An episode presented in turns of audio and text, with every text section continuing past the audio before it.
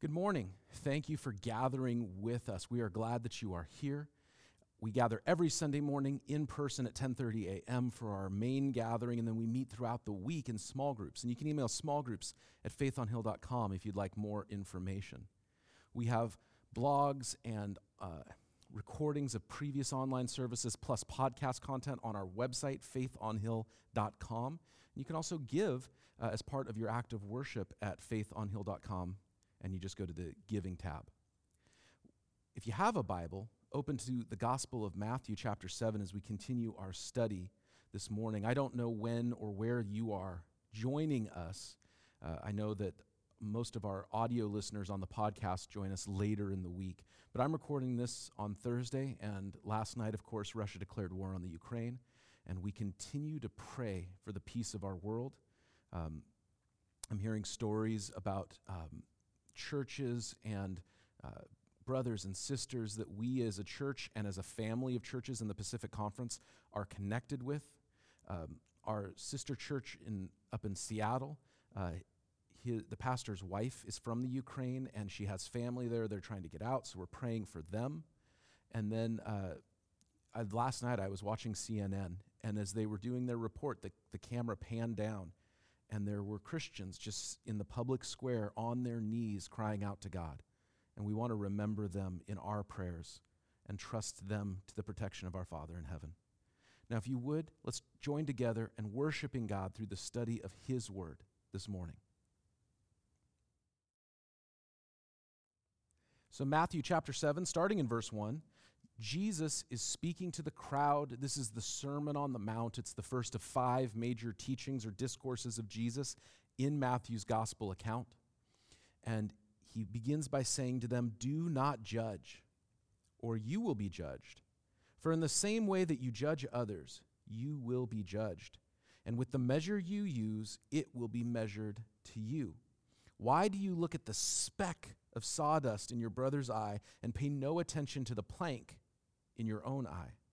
How can you say to your brother, Let me take the speck out of your own eye, when all the time there is a plank in your own eye? You hypocrite! First, take the plank out of your own eye, and then you will see clearly to remove the speck from your brother's eye. Do not give dogs what is sacred. Do not throw your pearls to pigs. If you do, they may trample them under their feet and turn and tear you to pieces. This is God's word, and we're going to dive into what's going on here. But remember, this is not a disconnected teaching. This is part of one larger teaching. Starts in chapter 5, it ends here in chapter 7. And Jesus began to teach, and he said, These are the Beatitudes, the supreme blessings.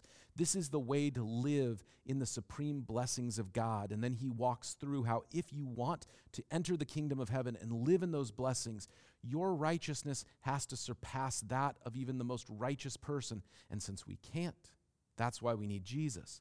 And then he goes into a, a, teaching about okay, how do you live righteously without living in hypocrisy, which he'll speak to again here this morning. So when he says, judge not, it's after this section on not living right, uh, your righteousness publicly in a way that's there to bring glory to yourself or in hypocrisy. He says this about not storing up your treasures in heaven. And couldn't you see that being a temptation towards judgment? Let's say that you live a life like we talked about last week with eternal investments, and you live a life that is dedicated to building treasure in the kingdom of heaven. And then you see somebody doing something that you think that they shouldn't, or that you think, oh, they're investing in earthly things, or that you look down on as lesser than how you've lived. Wouldn't that be a temptation to judgment? So I don't think it's a coincidence that Jesus begins this teaching on judgment right after this previous section. He says, Judge not, or you will be judged. I said this the other week that this is the most well known or most quoted verse in the Bible. And, the reason is, is that I have found that almost every unchurched person I know, and we live in a post Christian culture, and we are not just on like a generation that like their parents were in the church and then they left. We are in a largely unchurched culture where the kids that go to school with my kids, their parents and their grandparents were unchurched. The kids going to school with my kids might be third or fourth generation unchurched people. And they have no connection to it, but they all seem to know that verse. Hey, man, it's in the Bible. Don't judge me. And then I, I joked, but it's also true that they always seem, if they know another verse, it always seems to be from the book of Genesis that God looked and saw every herb of the field was good. And they go, see, man, it's God's okay with 420. Judge not. And that's what they quote, but that's not the whole verse. Jesus says, Do not judge, or you too will be judged. I read a quote this last week that I think is applicable to our text this morning. It's from a pastor named Char Broderson. And he said this We have a biblically illiterate culture using the Bible to critique a biblically illiterate church. I'm going to read that again. We have a biblically illiterate culture using the Bible to critique a biblically illiterate church. So, what happens is what he's saying, and I think it's here in this verse, is people take a verse and they say, Oh, it's in the Bible, don't judge. And since they don't know the Bible themselves, remember they're post Christian, or at this point we're so far gone, we might as well say a pre Christian culture, uh, no real literacy of the scripture, no real awareness of the Word of God. I mean, when my great grandmother, uh, who was born so long ago that she was born in the Oklahoma Territory before it was a state, you know, many, and in fact, most kids her generation were taught to read by reading the Bible. But that's not the case anymore. You're not taught to read by reading the Bible, so you don't have that familiarity that our culture used to have. So they, being biblically illiterate, take this verse that they don't really understand or they don't have the context for or they don't even have the full verse for, and then they use it to critique a biblically illiterate church. And so they say, You Christians, you're just judging people all the time. And the church goes, Oh, yeah, that's bad. We shouldn't judge anyone. So if somebody's doing something wrong, we go, Yeah, we shouldn't say anything about that. Who are we to judge? But that's not why Jesus says this, this, this saying, this teaching. It's not, hey, don't judge anybody ever. He says, judge not, and or is the key word here. Or is the key word. Judge not, or you too will be judged. So the point of the verse is not do not judge. It's here is what happens if you are a judgmental person. That's the point of the verse. It's not saying, hey, if you see something wrong, call it wrong. He's not saying, hey, don't do that. Every, you know, just let everybody figure out their own thing. He's saying, if you are a judgmental person, you will be judged. That is what Jesus is getting at. Verse 2 For in the same way that you judge others, you too will be judged, and with the measure you use it, it will be measured out to you. If you're the type of person that is always critical, always lacking mercy, always bringing judgment on others, when something happens, then you step out of line. Don't expect grace. Don't expect mercy. That's what Jesus is saying. He's saying, just like this is the way the world works.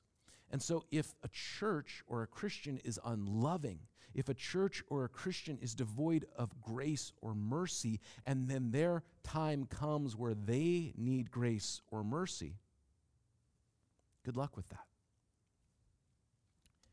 So, the point of this verse is, is about like, yes, live in the supreme blessings of God. Yes, practice the righteous living that is the mark of following Jesus. Yes, do these things, store up treasures in heaven, but don't think that in doing so, you are better than anyone else. Don't think that in doing so, you can stand in a sort of elevated position and look down on someone else. Why is that? Well, he says an example. Verse 3 Why do you look at the speck of sawdust in your brother's eye and pay no attention to the plank in your own eye?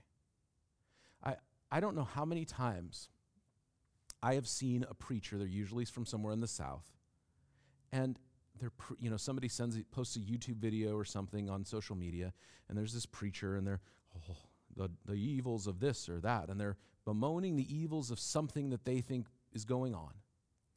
But then you see that they have just lived, you know, a life of indulgence and gluttony, and they're one, they're one ham hock away from eternity, and and this whole thing's going on. It's like, can you imagine how people treat their bodies by smoking cigarettes? And I'm like, I don't know, but I know how you've treated your bodies by ham sandwiches, and and I'm a, I'm a chubby kid, so I can say this, right? Like I'm not some skinny kid who's who's calling you out. I'm saying, hey, I'm somebody who's got to work on my health, and have been working on my health, and what are you going to say to somebody who's smoking? Like smoking's bad for you. Like everybody knows that it causes cancer, emphysema, all these things. There's no good. It's not good for your heart. It's not good for your lungs. That's all. Everybody knows that.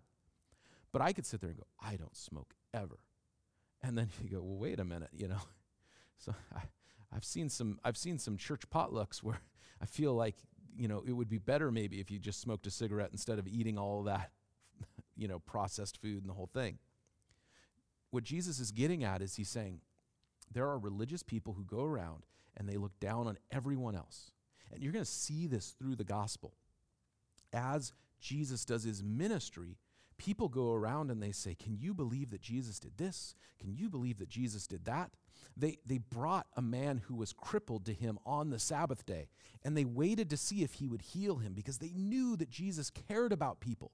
And so they're like, Oh, we'll get him because he He'll heal this guy, but he'll do it on the day of rest, and then we'll get him.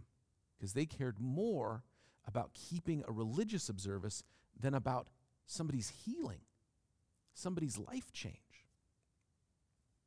If the church wants to be biblically faithful, and if we want to stand for God's truth, and these are all sort of maxims or battle cries that you hear from different corners of the church if we want to do those things, if we want to stand for righteousness, if we want to, uh, you know, stand for what's true and right and all these things, then we need to start with ourselves, right?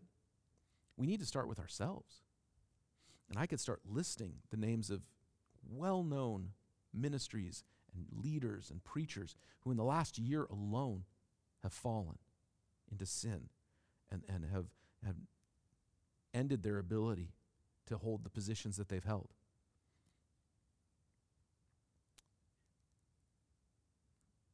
And I don't say that to be judgmental towards them. I mean, that's why I'm not name checking anybody.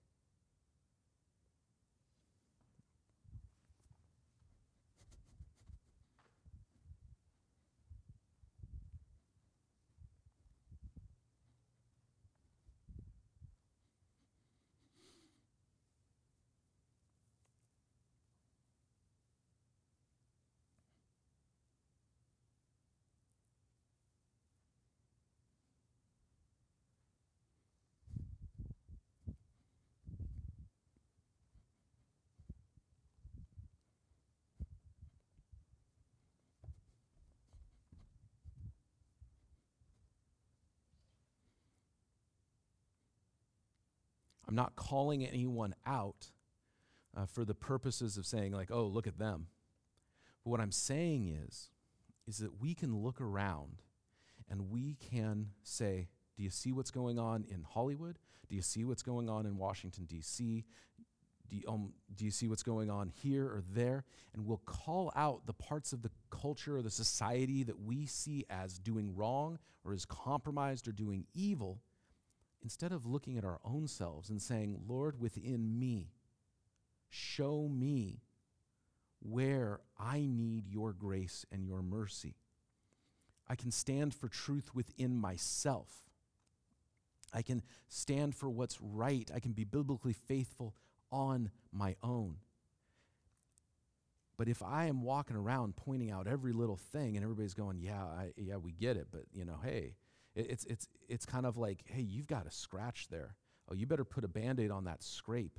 Oh, paper cut, got to watch out. And somebody's looking around going, man, your, you, your arm is caught off. Uh, you know, um, uh, uh, one of my friends sent me a, a, link. I talked about it a couple weeks ago. Uh, you know, he sent me a link where the, the headline of the news story said, "Local police find man walking through downtown holding his own severed arm." Um, and I mentioned that in the the verse where Jesus says, "If your hand causes you to sin, cut it off."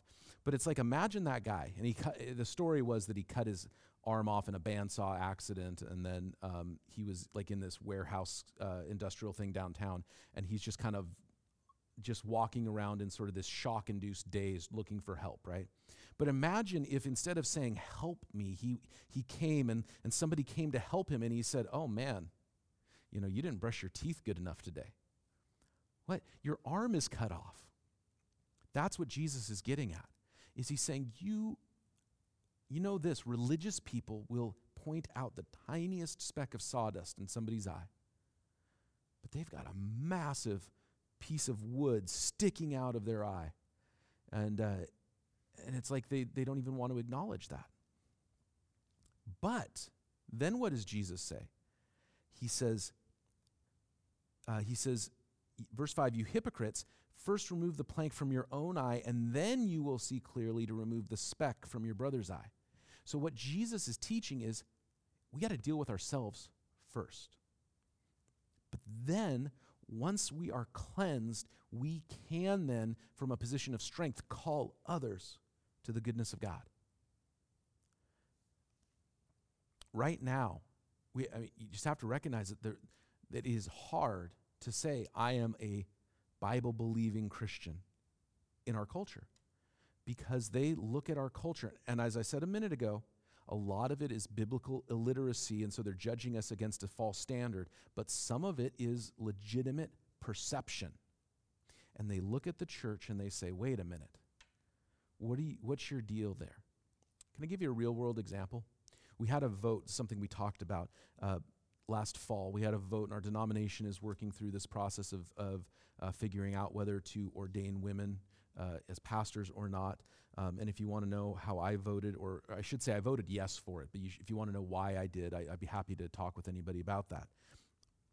But I was talking to a friend of mine, and he was saying, Look, how could you do that? And he was giving me all these biblical reasons why. And I was talking to him, and I said, Here's the thing I agree with a lot of what you're saying biblically, but I also know that the bigger issue has been how we have poorly treated women and living in misogyny. And even with, let's say that you're 100% right and that, that that is the case, which is worse?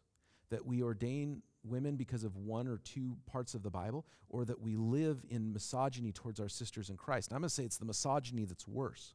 And if we could deal with that, if we could find a way to, to serve, eh, for men to serve alongside women in a way that makes women feel empowered and equal image bearers before God and that they are respected and safe, if we can do all that, then I want to talk to you about those verses because you know we can work through that. But to me, what you're dealing with is sawdust, and there's a log, there's a giant piece of wood. And I think sometimes we think of a log like a nice trimmed circular log, but imagine a rough, jagged piece of wood that is shoved through someone's eye. I want to deal with that first. You know, I want to look and say, like, what is going on? What's the real issue in our community? And, and you can walk around and you can say, like, I'm really concerned about all of the violence in video games. You know what? I, I would prefer that some of the violence in video games maybe not be available to children or toned down. We can have that conversation. But is that the real issue? Is that the thing to really be concerned about? I'm concerned that the church is compromising because they're doing modern music in church. Oh my goodness, that's the thing you're worried about? That's the thing that's concerning you? We're destroying ourselves out there. You know, the, the, the, the suicide rate among youth in our community, the attempted suicide rate among youth in our community, let alone the adults, is astronomical. That's the thing that we should be worried about, or are we worried about, you know, video games? I mean, I think there's systemic issues that go on there. So I, I understand this is nuanced and I'm not here to preach about video games. But the point I'm getting at is we could worry about all of these things and say, that's the thing. Go, really? Is that it? Or is it a lack of love seen from churches? That we're infighting with each other, that we're bickering with each other. You know, um, I was talking to one pastor uh, yesterday who said that, you know, he was he knows of a church where the pastor tragically died in a boating accident and and within a few weeks this church that had been so unified and loving to each other all of a sudden was just fighting and fighting and fighting with each other i know of a church in the portland area where the pastor had to quit because the church was so split down the middle 50-50 politics masks all of these things he said i, I can't pastor both sides i got to pick a side and i don't want to pick a side so i'm going to move on That's the real issue. It's not getting the church, will will galvanize the church to vote and be a political force for good. I'd rather see the church not vote and be unified with each other in Christ. That's my opinion. Jesus is calling us, hey, he's not saying don't make a judgment call, because once the, the, the plank is removed from your eye, he says, go and remove the speck. Once we can live in a place that we have been cleansed by God, we have been cleansed from our unrighteousness, we've been cleansed from our bitterness, we've been cleansed from our uh, bigotry or our selfishness or our pride or our immorality. Once we've been cleansed, then we can go and do God's work of removing and helping to others to see the goodness of God, but it starts with our own cleansing. And then finally, Jesus says another fairly well known verse Do not give to dogs what is sacred, do not throw your pearls to the pigs. And my grandma, my great grandma, my parents, you'd hear this in movies. Don't cast your pearls before swine. And it's a saying that you hear, it's this kind of old timey saying you hear people say. Most people who say it don't even necessarily realize it's from the Bible. But what Jesus is saying is if you have a treasure, if you have something valuable, why would you just throw it in the pig pen where the pigs are going to trample over it in the muck, or they might eat it, or they'll just destroy it? If you have something valuable and precious, if you're holding the Mona Lisa and then you see a pack of, of street dogs, why would you throw why would you throw that picture to them? We shouldn't be surprised when non Christians act like non Christians. This idea that used to be in the church that you behave first, and then you can belong with us, and then hopefully you believe. And that was the paradigm in many churches for a long time, and still is in some churches. That needs to be replaced with hey, you're, you're welcome here, you're safe here, you can belong here. And we're inviting you to believe in Jesus. And as we place our faith in Jesus, then we are changed as we give and surrender our lives to Jesus, He cleanses us. As if we give and surrender our lives to Jesus and say, Lord, whatever you want, He replaces our wickedness with His righteousness. And so the paradigm that Jesus is talking about is like, hey, why are you trying to make a non Christian act like a Christian? Why are you mad because that person over there is living a life of unrighteousness when they have not surrendered their life to Jesus? The Bible says in the book of Romans, chapter 8, that the mind that is set on the flesh cannot please God. So our minds need to be changed so that we are focused on the new life of Jesus through the Spirit. We're just setting people up to fail. We set up kids who grow up in the church to fail because here's these ways that you can behave and you can look like you, you belong here and all these things, but inside they don't really believe. And then they become 18 and we go, why did they leave the faith? Because we just showed them how to like fake it. There is an invitation for our own cleansing. Jesus, I need you to cleanse me. Because there are people in the world around us who are blinded. There's debris and dirt and filth in their eyes and in their lives, and it needs to be cleared so they can see Jesus for who he is. I can't do it if I've got this big jagged piece of wood sticking out of my eye and it's blood everywhere and it's gross and, and nobody's going to listen. So when Jesus says, hey, don't judge. It's not because we aren't going to say this is right or this is wrong. It's because we want to bring people to the goodness of God.